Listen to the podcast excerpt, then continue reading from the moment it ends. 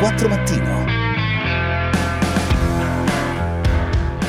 Le 8, 18 minuti e 8 secondi, care ascoltatrici e cari ascoltatori, come vi dicevo, parleremo tra poco di blocco degli sfratti. Ieri c'è stata una protesta di Confedilizia, c'è stato anche un vertice tra il ministro Orlando, il ministro Giovannini e la ministra della Giustizia a Cartabia. Eh, qual è il tema, quello che ci dicevamo, ossia che il blocco degli sfratti ha coinvolto non solamente le persone che sono eh, gli inquilini che sono rimasti in difficoltà a causa del Covid, ma ha bloccato gli sfratti anche di quegli inquilini morosi che erano là da tempo, che dovevano essere mandati via e ha coinvolto quelle famiglie proprietarie di casa che magari contavano su quegli introiti appunto per mandare avanti la famiglia. Lo faremo con un'associazione di inquilini, con, un, con l'associazione dei proprietari e con le vostre voci all'800 24 0024 e al 349 238 6666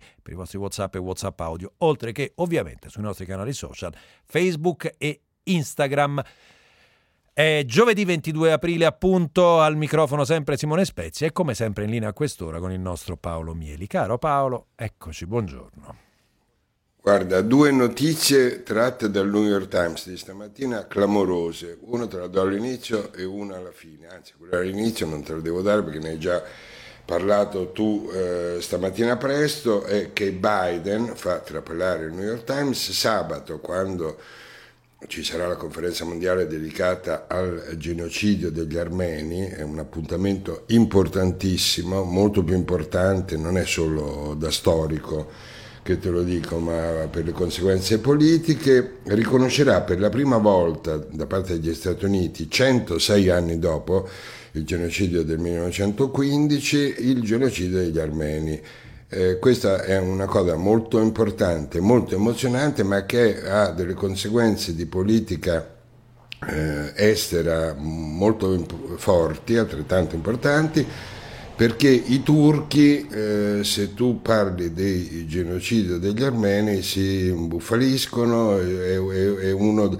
è il loro eh, nervo scoperto questo del genocidio degli armeni, quindi già altri 30 paesi l'hanno eh, riconosciuto, ma che lo riconoscano gli Stati Uniti, che fino ad oggi avevano sorvolato su questo punto perché la Turchia era membro della Nato e non sto a raccontare cose che gli, ascoltatori sanno, è un ulteriore passo su quella scacchiera sulla quale, eh, sulla quale Biden ha definito killer. Eh, Putin, sulla quale Draghi ha definito dittatore Erdogan, insomma eh, sorvegliamola quella scacchiera perché è la scacchiera eh, su, su, cui si gioca una partita della tensione. Eh, lascio stare questo argomento, ma ne capisci e ne capite sì. tutti l'importanza.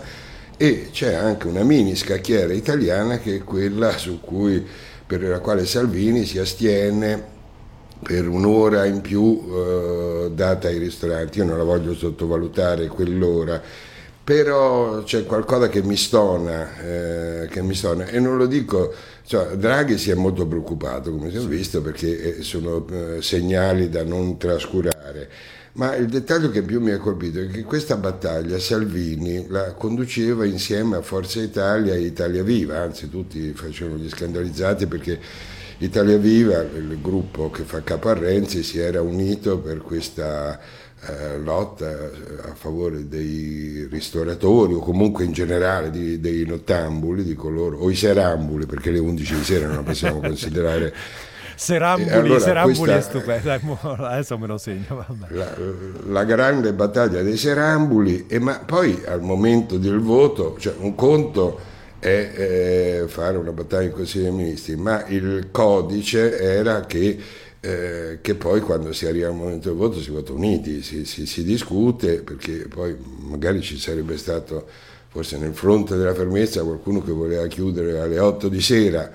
E, um, e tutti i giornali, proprio all'unanimità, tranne quelli che appoggiano Salvini senza se e senza ma, eh, sostengono che Salvini è molto preoccupato perché i sondaggi lo danno in continua discesa, ormai sta a due punti dal PD e soprattutto danno in continua ascesa la Meloni e pensa che così facendo eh, rinvigorisce la sua figura. Sono malignità dei giornali, Salvini lo farà per i nobili, più nobili motivi, ma eh, se lo facesse per questo, ecco, non voglio neanche pesare, ma se lo facesse per questo io voglio dire chiaro che secondo me sbaglia i suoi calcoli, sì. perché eh, questo modo di stare un piede dentro, un piede fuori dal governo sembra una gran furbata, ma non lo è eh, se tu stai dentro un governo, come la prossima settimana dovrà votare favore, eh, contro la mozione di sfiducia a Speranza, ti comporti responsabilmente, chi deve capire capisce sì. se,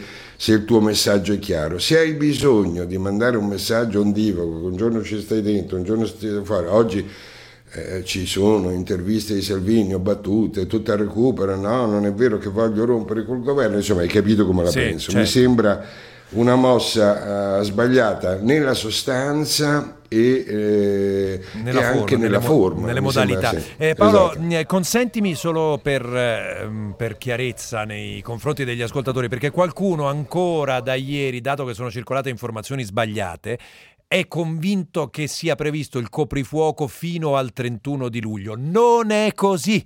Il comunicato del eh, Consiglio dei Ministri parla di coprifuoco alle 22 fino al 15 giugno e fonti di Palazzo Chigi, che su queste cose di solito vuol dire che di fatto ha parlato Palazzo Chigi, dicono che a metà maggio ci sarà una, una sorta di tagliando a queste misure per vedere se allentarle ulteriormente. Quindi non è il 31 luglio, è il 15 giugno, probabilmente probabilmente queste norme saranno riviste a metà di maggio. Quindi eh, questo è solo per chiarezza nei confronti degli ascoltatori che su questo tema ci stanno scrivendo. Prego Paolo.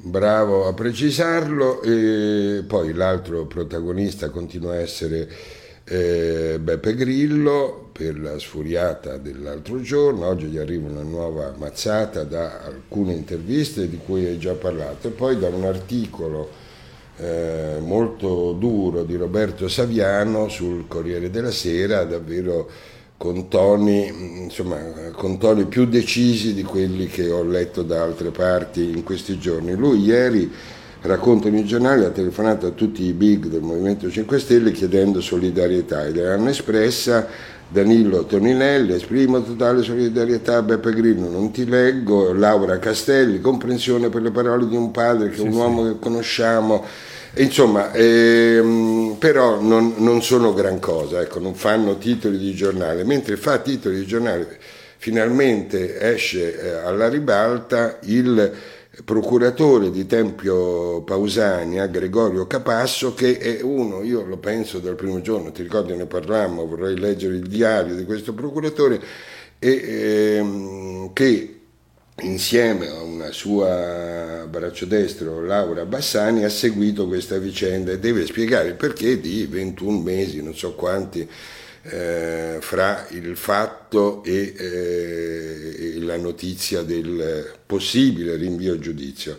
Allora i giornali cioè, dicono che un magistrato che da giovane faceva il chitarrista, eh, 57 anni, la sua stelletta al petto e che ostenta l'indagine sulla massoneria in Italia fatta a Palmi da, da, PM insieme al procuratore Agostino Cordova, non ah. so se tu te la ricordi, una grande indagine sulla massoneria, grande amico a suo tempo di eh, Palamara, eh, è uno dei protagonisti della vicenda di Palamara, ma con il quale parlano nelle intercettazioni solo di eh, calcetto, eh, calcio, calcetto, partite, no, insomma eh, lo ringrazia di una promozione, però queste sono cose che oggi sui giornali non ci sono, sono io. E che mm, eh, non vuole parlare, però parla senza parlare, sai quella cosa che fanno i magistrati sì. quando assaporano un momento di successo, rimanda una sua conferenza stampa recente del 3 febbraio in cui aveva raccontato che è operato di fascicoli, più 16%, ne ha 4.133, insomma la sua linea di spiegazione si, si capisce, eh, sempre a voler interpretare quello che ha scritto sui giornali, è quella di dire che c'è un sacco di lavoro e che manca in organico, non so se l'hai mai sentita questa cosa, che in organico ne mancano mai, non so quanti. Mai, mai, mai, no, no, eh, lo sapevo, mai, lo sapevo. No, Ma perché, secondo me perché sei distratto, perché guarda, ogni tanto lo dicono, non sempre, però ogni tanto lo dicono che mancano in organico.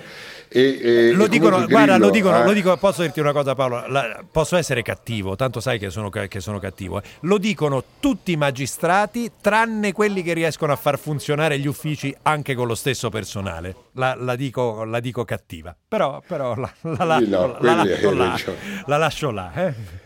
Grillo ha ingaggiato un medico legale eh, che si chiama eh, Marco Salvi, un outsider lo definisce Repubblica, per dimostrare attraverso le foto e i video che la ragazza violentata era in parte consenziente, non ubriaca, ma in grado di capire cosa stava facendo. Sai cosa mi colpisce di questa cosa? In parte, era in parte consenziente. Sì, sì, Vabbè, però c'era evidentemente anche una parte in cui non era consenziente. La cosa rimbalza come sempre sui 5 Stelle, ma su questo hai già detto tu stamattina leggendo i giornali, chiamano in causa eh, Giulia Bongiorno, sì, chiedono sì. spiegazioni, c'è un divertente insomma, articoletto nella risposta dei letteratori su Repubblica Francesco Merlo su eh, Giulia Bongiorno e tu mi chiederai a questo punto è Conte che fa? Che fa Conte? Conte si prepara che fa Conte? Te lo dico subito, ero pronto. Eh, eh. Allora Conte telefona, dice che sta a casa della compagna, l'articolo di Ilario Lombardo sulla stampa, a casa della compagna Olivia Paladino del piano centro di Roma e parte qualche corsetta per recuperare fon- eh, forma, eh. Ilario Lombardo è molto molto informato, Conte ha intessuto lunghe e profonde conversazioni telefoniche con Goffredo Bettini, eh, il segretario PD Ah, quanto sei? Perché eh, mi, mi, me lo anticipo. Il segretario del PD Enrico Letta, il vice Beppe Provenzano e Massimo D'Alema. Effettivamente D'Alema. si prepara. Eh, certo. E la, e la, sua uscita sarà il 29 aprile pubblica dove andrà all'appuntamento. Conte è come diventato il capo eh, più che del Movimento 5 Stelle che sta passando un brutto guaio, l'abbiamo eh. detto, con Grillo e con eh, Casaleggio, il capo della corrente di Bettini nel PD, mi sembra. Insomma, comunque sono, sono molto, molto intensi e Letta però invece ha scritto una bella lettera al Corriere, veramente molto molto bella, ve la consiglio. Io ho un dubbio, eh. se cominciare a conservare le lettere di Letta per fare un libro come feci con quelle di Zingaretti o metterle in coda come appendice perché sto raccogliendo queste lettere ai giornali, sono appendice, una più bella dell'altra. Appendice epistolario di Enrico Letta, eh, cioè l'appendice al libro di Zingaretti, beh sì sì sì, mi sembra giusto. Mi sembra però giusto. può offendersi, ma ma se la metto come appendice a un libro che avrà uh, Zingaretti come protagonista, che ne scrisse davvero parecchie, ma insomma non, non, voglio dirti, visto che parliamo di giustizia, ti avverto, te lo dico solo per un inciso, che Albertini non ha fatto in tempo, Gabriele Albertini, a, scen- a annunciare che forse, forse tornerà a capo e si candiderà eh, sindaco di Milano che compaiono sul giornale, ce n'è uno Luca Fazzo sul sì. giornale, pagina 13, che dice che la Corte Costituzionale ha dato l'autorizzazione a processarlo per un processo insidioso, poi perché chi, chi, vuole capire perché c'entra la Corte Costituzionale deve leggere l'articolo, perché è un processo insidioso perché mm. avrebbe insultato Robledo, un PM, sai che quando si, uno capita in giudizio eh. Perché ha insultato un magistrato, insomma, sono, sono dolori, eh, sono dolori. giudizi più, più pericolosi degli altri. Che ti devo dire alla fine? Ti dico solo che Andrea Agnelli, eh, hai già detto tutto su di te, il grande martire della giornata, martire lo dico un po' scherzosamente, si prefigura che, eh, tu, tutti i giornali prefigurano che Alessandro Nasi, un altro esponente della famiglia, pre- prende il suo posto al vertice della Juventus. Alessandro sì. Nasi è il marito adesso di Elena eh, Seredova, l'ex compagna di Buffon, ma soprattutto che il numero due di... Eh, di Nasi sia Evelina Cristilleno, un altro personaggio sì. che in questi giorni si è molto battuta contro Andrea Agnelli. E poi io ti ho detto all'inizio New York Times, guarda, in un secondo, New York Times annuncia una notizia, se vuoi, altrettanto importante della prima, che eh, c'è uno stop alla pubblicazione e alla promozione del libro da parte dell'editore Norto, del libro di Black Bailey su Philip Roth, quella biografia sì. enorme, ne abbiamo parlato almeno una certo. decina di volte qui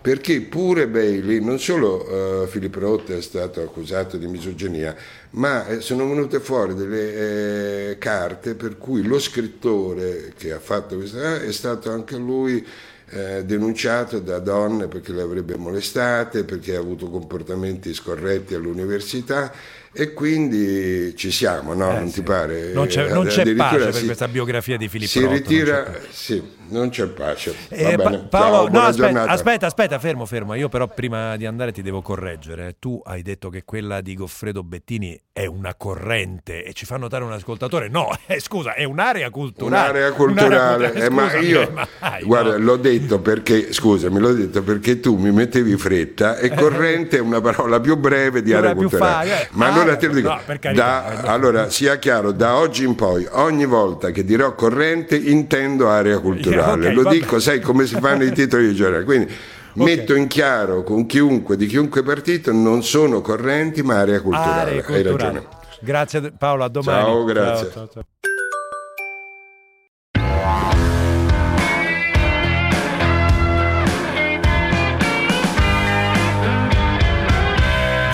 mattino.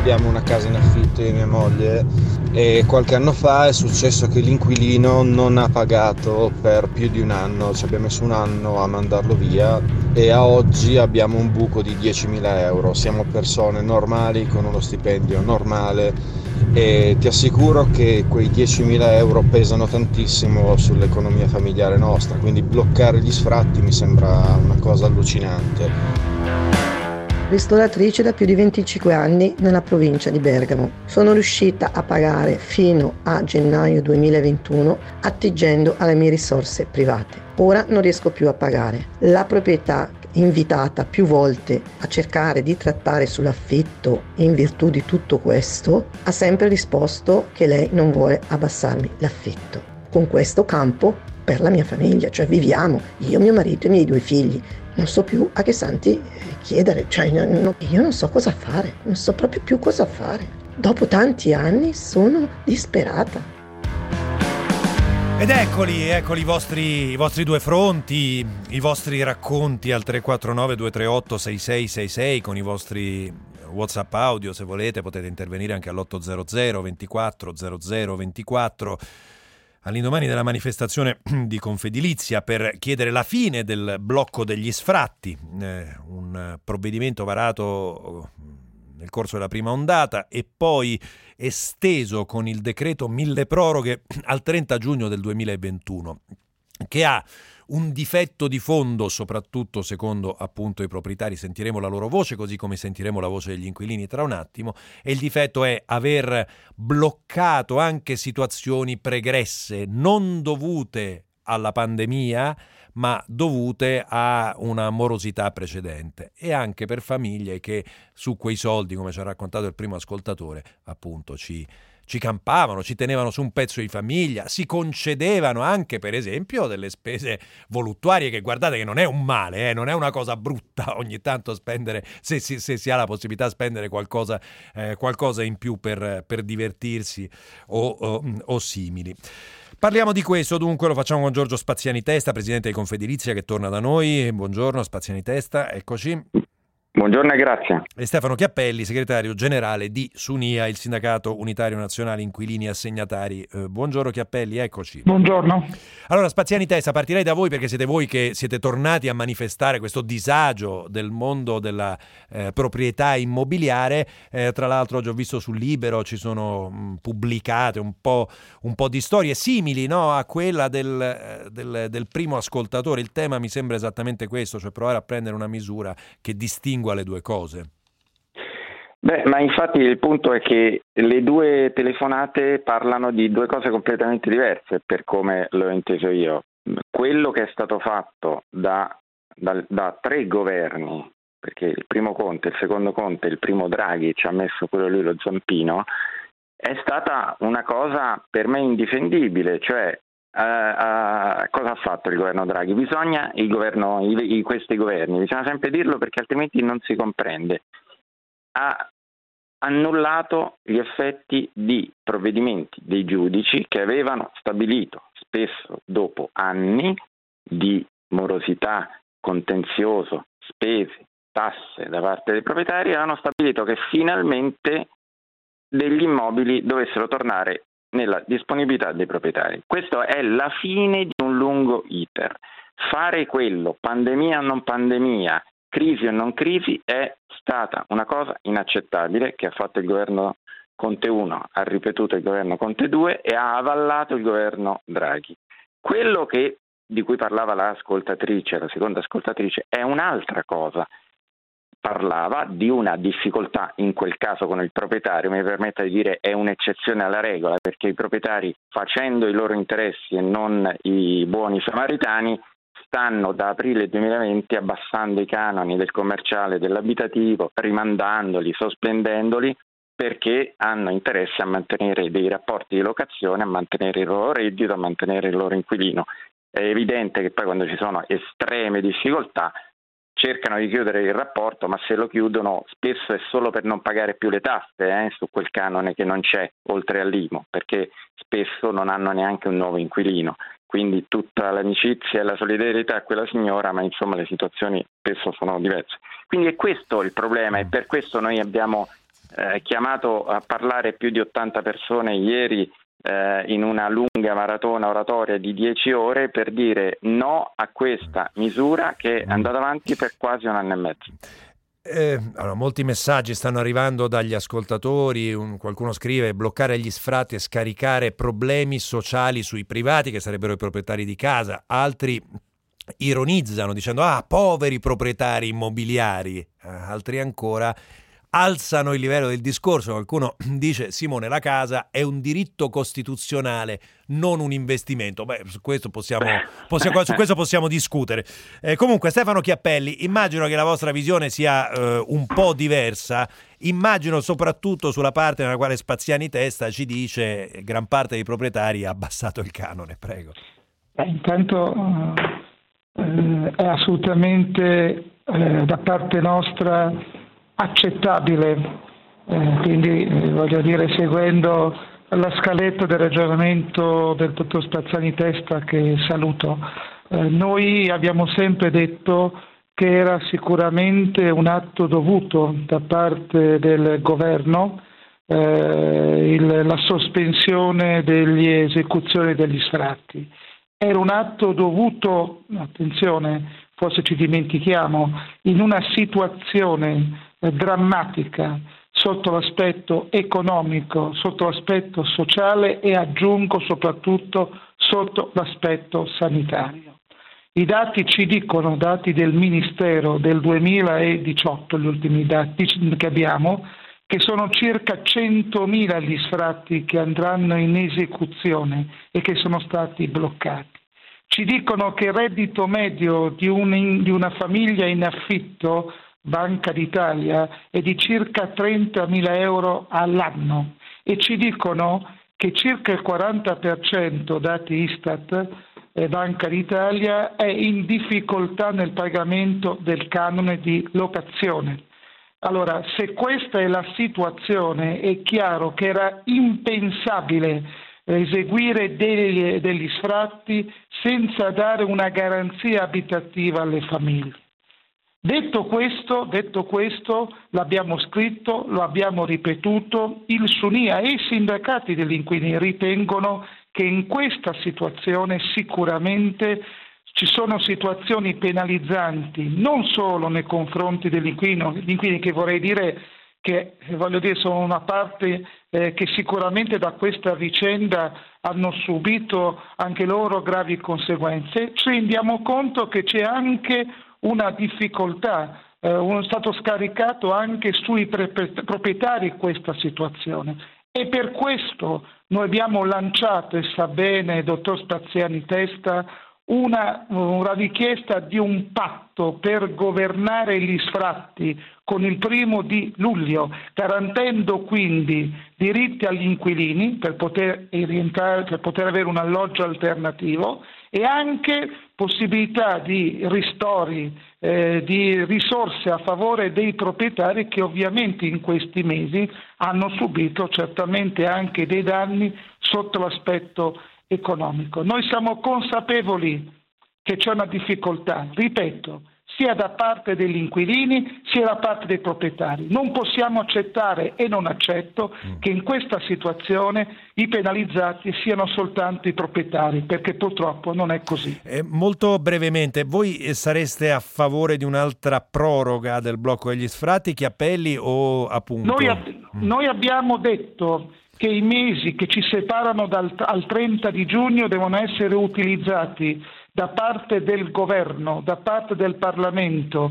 Abbiamo detto costruiamo una cabina di regia con le istituzioni, con le parti sociali per mettere in campo misure urgenti per affrontare questo problema. Primo l'ho detto, un patto per governare gli sfratti Mm. Mettiamoci intorno a un tavolo e vediamo come governare questa situazione. Secondo, sì. bisogna aumentare l'offerta abitativa di alloggi sociali e pubblici, perché questa è l'altra risposta necessaria.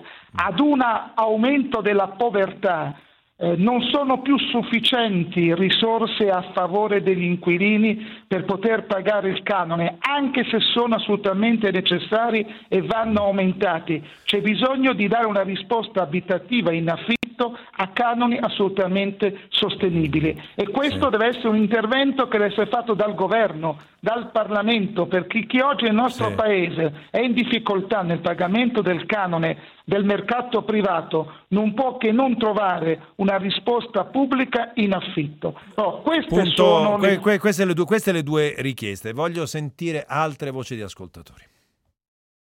Non far pagare tasse ai piccoli proprietari quando affittano, riforma del catasto e aumento delle tasse per chi li tiene sfitti per più di sei mesi. Ovviamente questo solamente nei centri ad alta densità abitativa non dobbiamo confondere chi endemicamente, costantemente non paga l'affitto da quelli che hanno avuto magari un momento di difficoltà all'interno della, della pandemia. Chi non lo paga, non lo paga, punto. Noi abbiamo un tunisino due anni che sta lì e non c'è verso di, di, di farlo sfrattare perché ha fatto un bambino appena è entrato in casa nostra. E non è una cosa accettabile. E anche Salvatore da Novara, buongiorno Salvatore. Sì, buongiorno a lei. Io volevo rendere la mia testimonianza, cioè sì. io ho qualche appartamento a Novara, ho un inquilino, ho un inquilino tra parentesi perché è una storia un po' particolare. Questo Vabbè. qui che ha fatto non ha pagato il 31 agosto 2019 doveva andare via perché c'era sentenza del tribunale, poi è subentrato il Covid perché l'ufficiale giudiziario sì. con le varie proroghe Fatto sta che è andato via dall'appartamento, ha lasciato dentro dei suppellettili, la porta d'ingresso aperta con la possibilità eh. che entri qualcuno sì. e lo occupa. Io, proprietario, non sono padrone di entrare e pulire l'appartamento, cioè eh. riprendermelo, fino a quando i signori ufficiali giudiziari non mi dicono che è mio di nuovo, dopo che l'ho pagato. Eh. Uno. Sì. Tu eh... volevo fare una domanda uh, a chi ne capisce più di me eh, dei sì. vari... Guardi Salvatore, abbiamo, no, aspetti, abbiamo altri ascoltatori. Mi sembra che comunque la sua, la sua testimonianza sia, sia, un punto, uno tra i tanti punti. Tornerei da Spaziani Testa anche per un, mm, per un ragionamento su quello che ci diceva il, ehm, il segretario del SUNIA ehm, su, su, su, sull'ipotesi appunto di mettere su una, una, cabina di regia, ormai vanno di moda, eh? una cabina di regia per superare questo oh, blocco degli sfratti. Sembra un buon punto, ci potete arrivare? Guardi, cabine, patti e tavoli per me sono accettabili, ammesso che conti quanto siano accettabili per me, perché le scelte le fanno i governi di regioni, comuni e Stato sono accettabili quando finalmente sarà sicura la fine di questo abuso di Stato nei confronti dei proprietari. Quindi poi si potrà ragionare, ma poi non potrò decidere io chi sfrattare e chi no, non potrò dare io le, la casa a chi non ce l'ha, non potrò dare io le risorse. Quindi il problema, l'interlocuzione, come si dice ora, è con i governi, non fra proprietari e inquilini. Ci ho detto, la pandemia c'è anche per i proprietari, la crisi economica c'è anche per i proprietari, il reddito medio basso c'è anche per i proprietari perché è 26 mila euro lordi annui per i locatori nel 57%. Quello che si è fatto è un abuso che è testimoniato dalle telefonate come quelle dell'amico che ha la persona tunisina, come eh, quest'altra persona che ha chiamato poco fa sono redditi che vengono a mancare oltre alla mancata disponibilità del bene, oltre al pagamento delle tasse patrimoniali e non. Questa è la realtà. Poi ci sono le difficoltà nel pagamento dei canoni e que- che sono altra cosa perché sono ora, quello è invece era il passato che va risolto, le difficoltà nel pagamento dei canoni le risolve ovviamente anche qui lo Stato, il Comune e la Regione assistendo chi è in difficoltà è molto molto semplice. Eh, Giovanni da Lucca, buongiorno. Buongiorno. Eh, anch'io volevo, ho avuto spiacevoli episodi con gli inquilini e secondo me se, se, lo Stato attraverso un giudice decide che una persona morosa deve rimanere ancora nell'immobile, deve lo Stato pagare le, le somme dell'affitto del moroso e poi le recupererà secondo i modi in cui spera eh, dal, dal, moroso.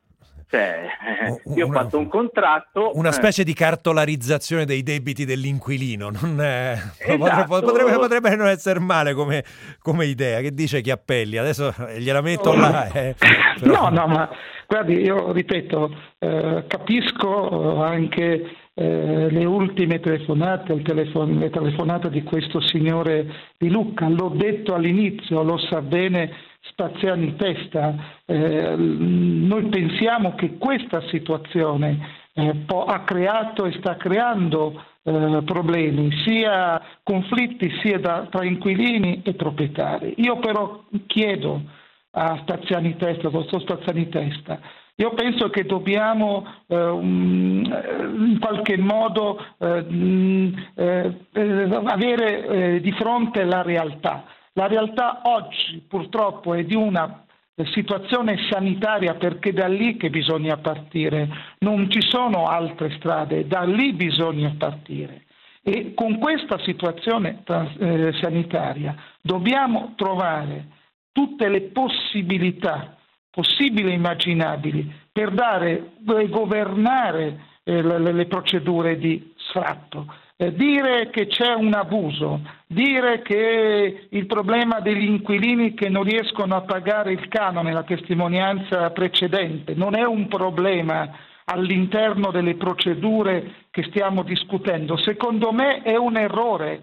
Le famiglie, il, io, le fam- io vengo da una città, sa bene, dottor Staziani Testa, Milano, in questi anni il ceto medio produttivo, chi aveva un alloggio, un alloggio in affitto, aveva comunque una garanzia di un posto di lavoro tranquillo, nel giro di 5-6 anni ha perso queste certezze. C'è un centro medio produttivo che si è impoverito, c'è una difficoltà delle famiglie. Allora non possiamo pensare che gli inquilini siano soltanto dei furbi che non vogliono pagare il canone di affitto. Non è assolutamente questo. E aggiungo, sì. gli inquilini che sono sottoposti a sfratto e che vengono nelle sedi del nostro sindacato, nelle sedi dei sindacati sì. inquilini ci dicono Avete, abbiamo ottenuto la proroga, va bene, ma no, la soluzione è un alloggio alternativo, il passaggio da casa a casa, cioè la possibilità ovviamente di chiudere questa vicenda che mi permettete è molto drammatica per le famiglie che sanno di dover uscire dall'oggi al domani e non certo. hanno oggi Oggi lo ripeto, visto l'eseguità degli alloggi pubblici che vengono messi a disposizione, la possibilità, non hanno, cer- non hanno la, cer- la, possibilità. certezza e la possibilità di trovare un'altra casa. Noi dobbiamo veramente chiudere, volevo far sentire un altro paio di WhatsApp, ma in realtà non facciamo in tempo. Grazie Giorgio Spaziani Testa, presidente di Confedilizia, Stefano Chiappelli, segretario generale del Sunia. Poi ci sarebbe tutto un altro tema che qualche ascoltatore ha aperto con i suoi messaggi su quanto viene effettivamente tutelata la, priva- la proprietà privata in questo paese collegato ovviamente a questa vicenda, però non abbiamo tempo. Ci vorrebbe una trasmissione intera. Grazie Peter Bescapè in regia, Alessandro Marco Tulli in assistenza in redazione, Gloria Guerrera, Giorgio De Luca, sempre in redazione i nostri autori Margherita Ina Francesco Ciaraffo e tutti voi seguiteci sui nostri social Facebook, Instagram, Twitter, 24 mattino molto facile. Ci sentiamo domani mattina alle 6.30 da Simone Spezia. Una buona giornata. Ciao.